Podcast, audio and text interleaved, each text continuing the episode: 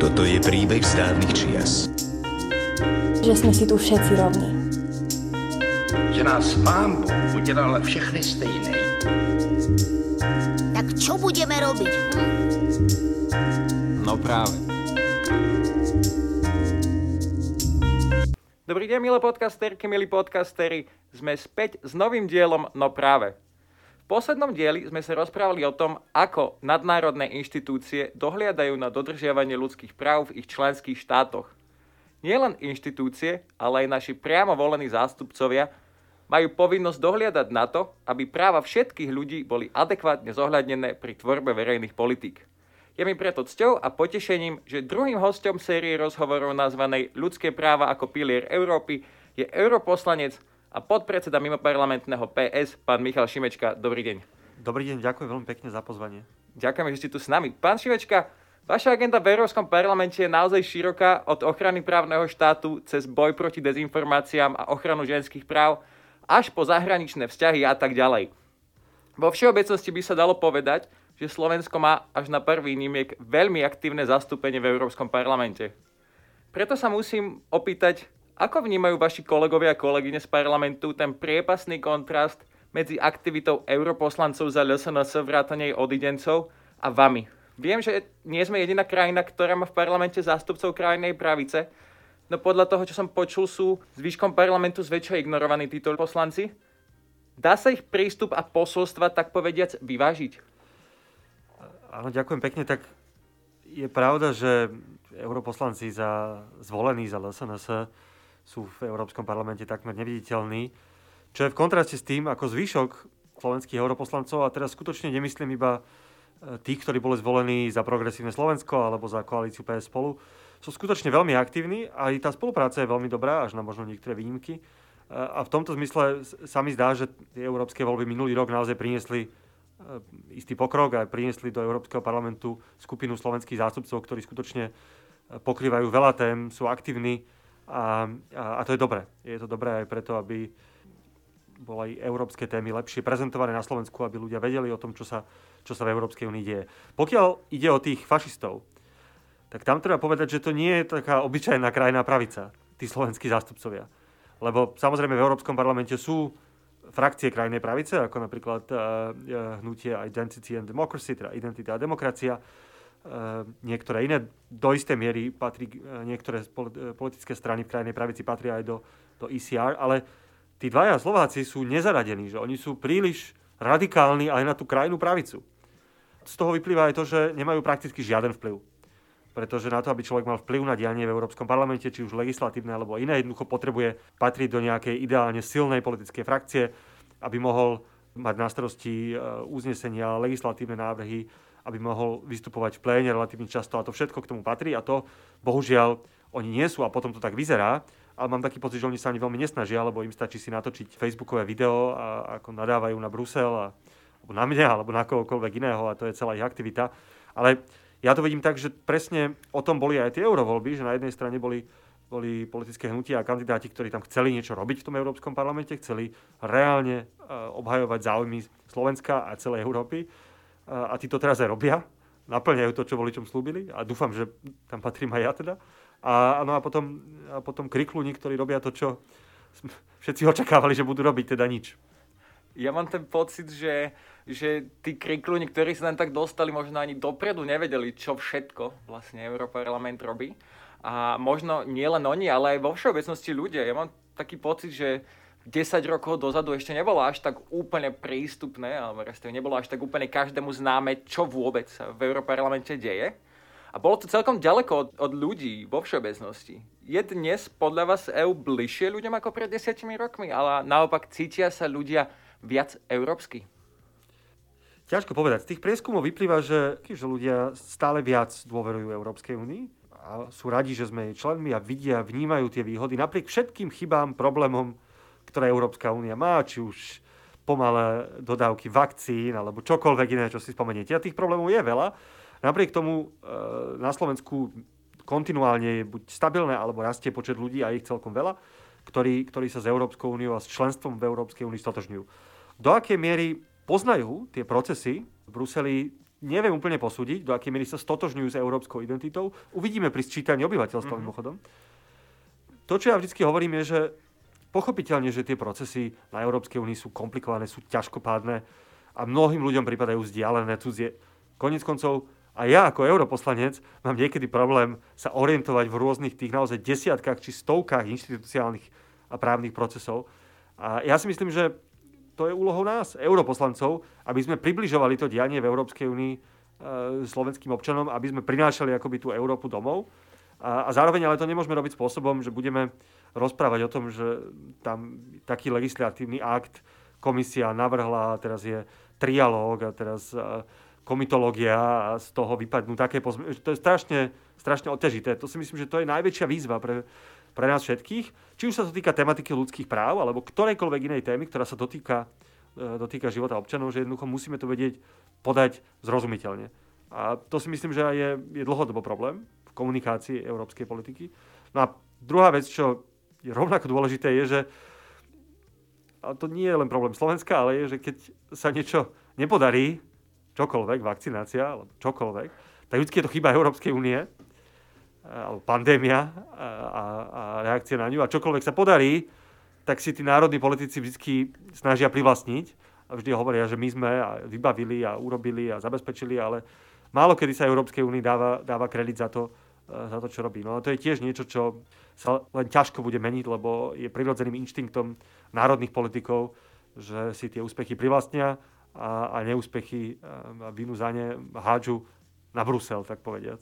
Ďakujem veľmi pekne za toto zhrnutie. Ja som v tom zachytil, že, že tí národní politici a političky keby sa snažia vyviňovať a niekedy z toho politického status quo nie úplne prináleží tým nadnárodným inštitúciám priamo komentovať dianie v tých členských štátoch, ale vám ako europoslancovi to trochu prináleží. Preto by som sa chcel opýtať, ktoré legislatívne kroky súčasnej administratívy považujete vy osobne za pokrok v oblasti implementácie európskych ľudskoprávnych záväzkov a ktoré naopak ako odklon od tých spoločných hodnôt Európy?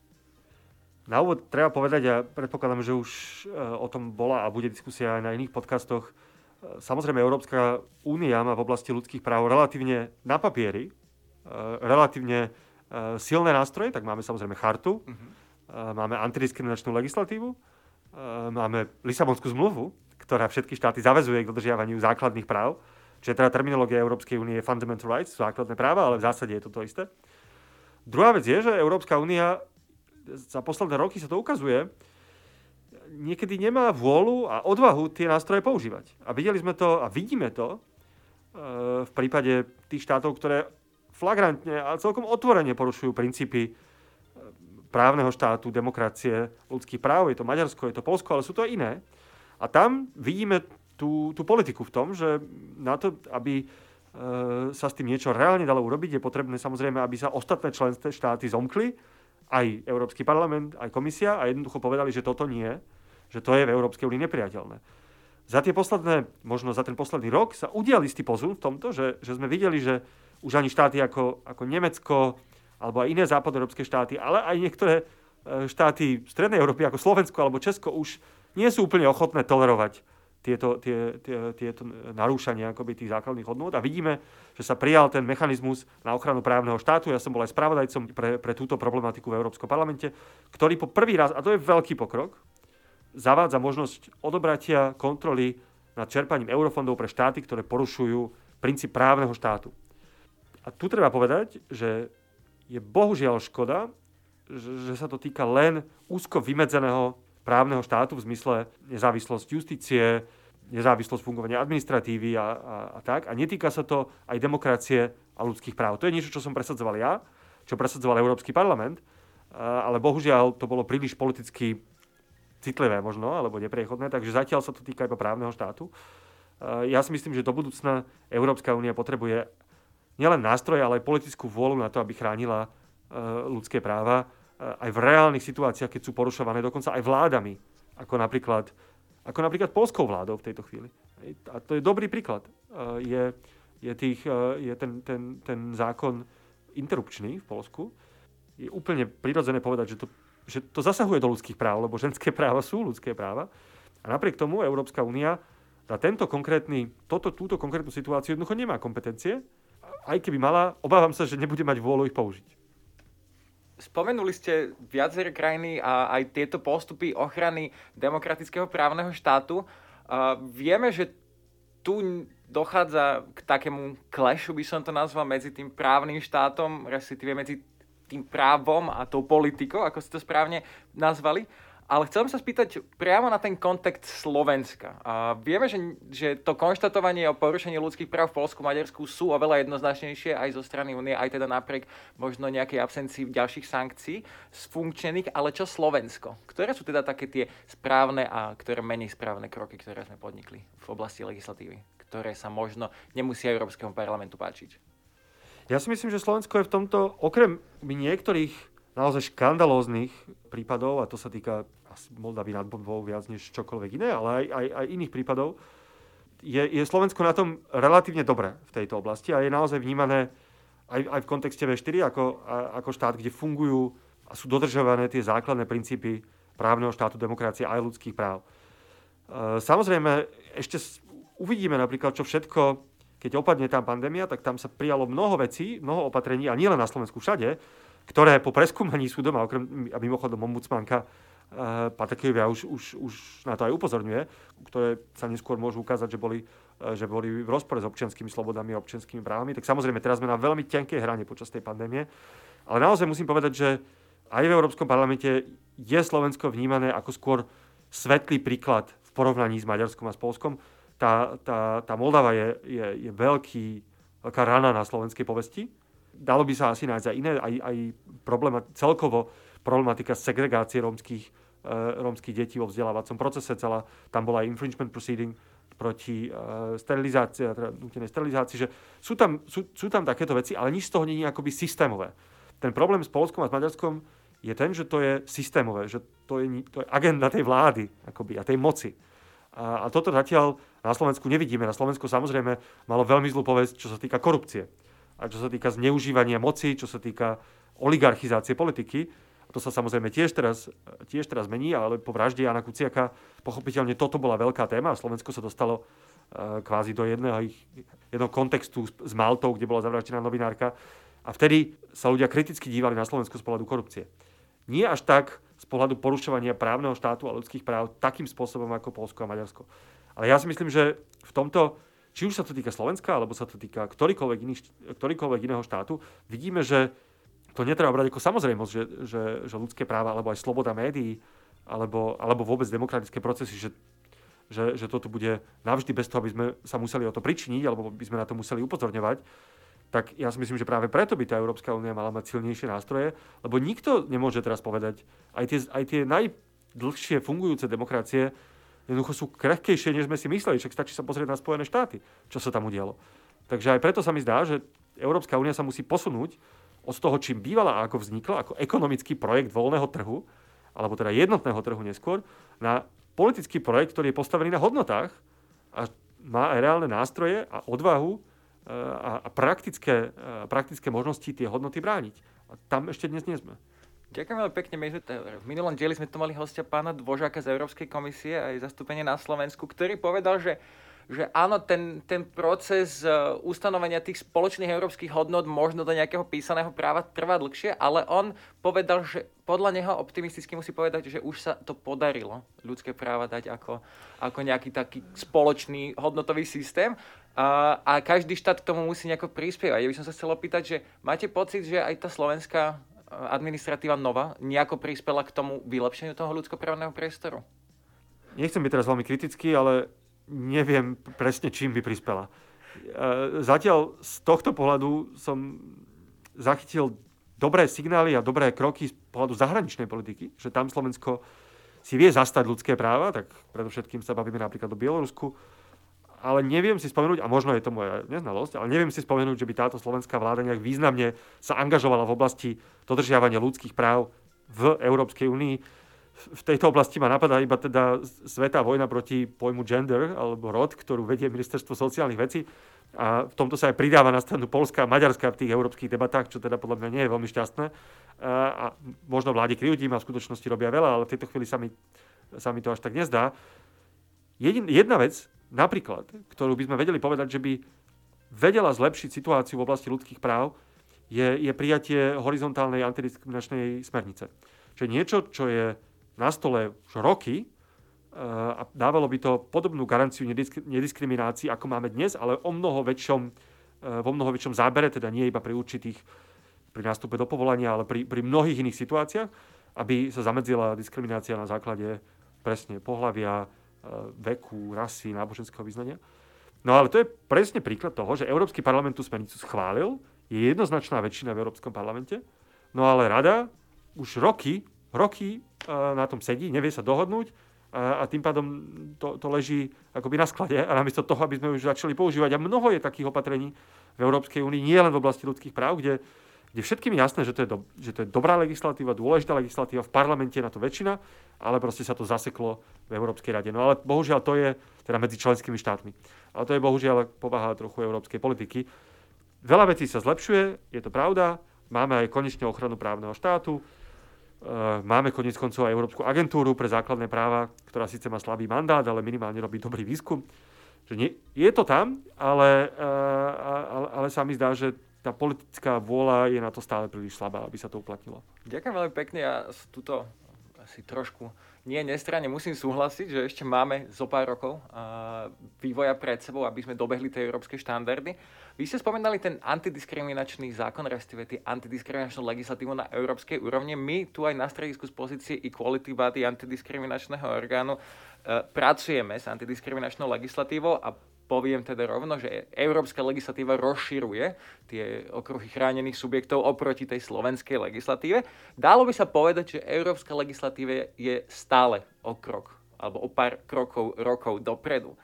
Chcel by som sa spýtať, čo by ste odporúčili slovenskej spoločnosti do najbližších rokov, aby bola pripravená sa vysporiadať s otázkami, ktoré je blízka budúcnosť a prinesie aj v podobe európskej legislatívy dve veci. V prvom rade, a to sa týka teda najmä vo vzťahu k Európskej únii, aktívne vstupovať do tých debát, do tých procesov, legislatívnych procesov už na začiatku toho. Aby to potom nedopadlo tak, ako často to býva, že v Európskej únii alebo v Bruseli, ak to takto poviem, sa príjme nejaká nová legislatíva alebo smernica alebo nejaké rozhodnutie a teraz všetci na Slovensku sú prekvapení a buď musíme, a vznikne o tom veľký politický konflikt a buď to musíme odmietnúť, ako vzbúriť sa, alebo potom to musíme prijať a všetko je zlé, lebo to nám zase Brusel vnútil niečo. Ja si myslím, že by sme mali byť o mnoho proaktívnejší.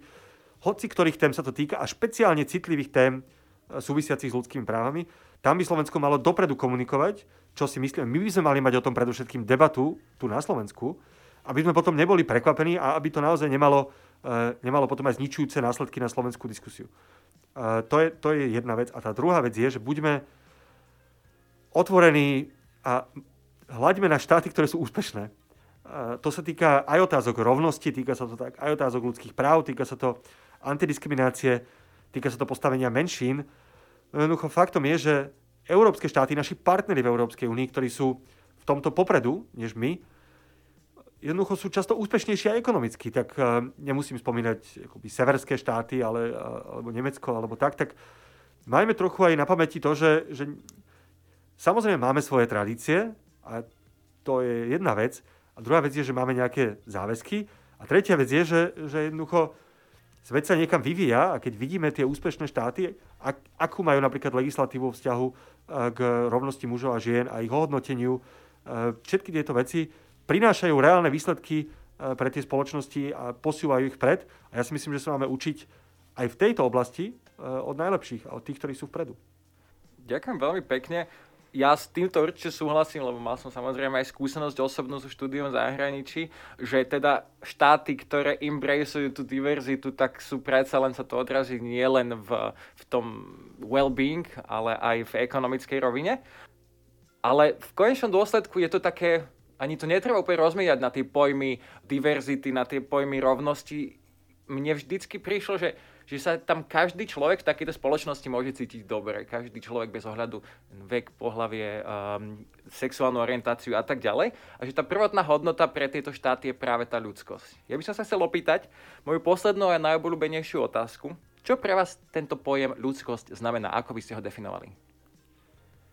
Ja by som k tej ľudskosti možno dodal aj, aj pojem, ktorý pre mňa je relatívne blízky a, a, a týka sa, lebo ľudskosť je, je pojem alebo je, je emócia alebo je nejaká schopnosť, ktorá sa netýka len politiky alebo verejnej politiky, ktorú, ktorú máme mať, alebo ktorú, ktorú by sme mali ašpirovať všetci, ktoré konec koncov pochádza, keby na to prišlo z časti z kresťanskej tradície. Ľudskosť je niečo, o čo by sme sa mali snažiť my všetci v každodennom živote. To, čo e, pre mňa je zaujímavé, možno k tomu dodať ten pojem ľudskej dôstojnosti, lebo to je niečo, kde vieme aj verejnými politikami, aj zákonmi, medzinárodnými zmluvami toto chrániť.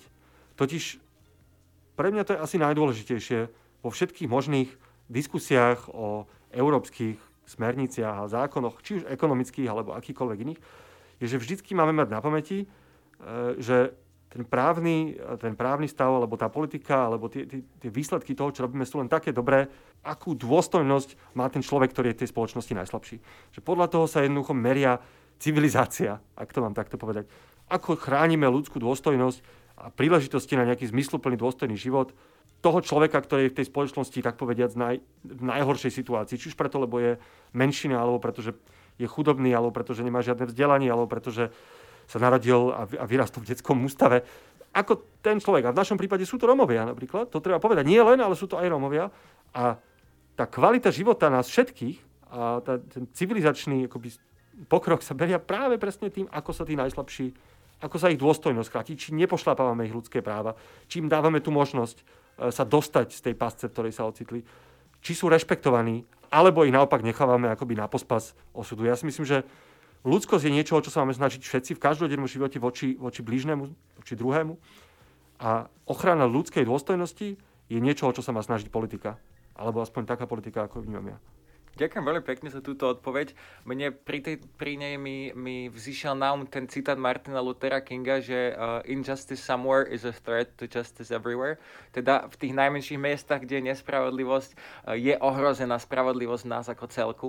Uh, teda keď sa budeme starať o najmenších a budeme sa sna- snažiť, aby uh, tam vznikala nejaká rovnosť alebo respektíve posilniť tú dôstojnosť, tak asi budeme aj my ako spoločnosť silnejší. Uh, s týmto by som vás chcel poďakovať veľmi pekne za, za túto odpoveď, ako aj za celý rozhovor. Ja som si ho užil. Ďakujeme za váš čas, ktorý si si vyhradili popri svojich povinnostiach a za ochotu prísť ku nám do podcastu. Budeme vám držať palce aj, aj v domácej zahraničnej scéne a vo vašich budúcich aktivitách a dúfame, že tento rozhovor je len začiatkom nejakej našej ďalšej možnej spolupráce. Ďakujem aj vám, milé podcasterky, milí podcastery, že ste s nami ostali až do konca. Dnes sme sa rozprávali s europoslancom a podpredsedom mimoparlamentného PS Michalom Šimečkom. Ja som Jakub Popík a toto je podcast Slovenského národného strediska pre ľudské práva. No práve.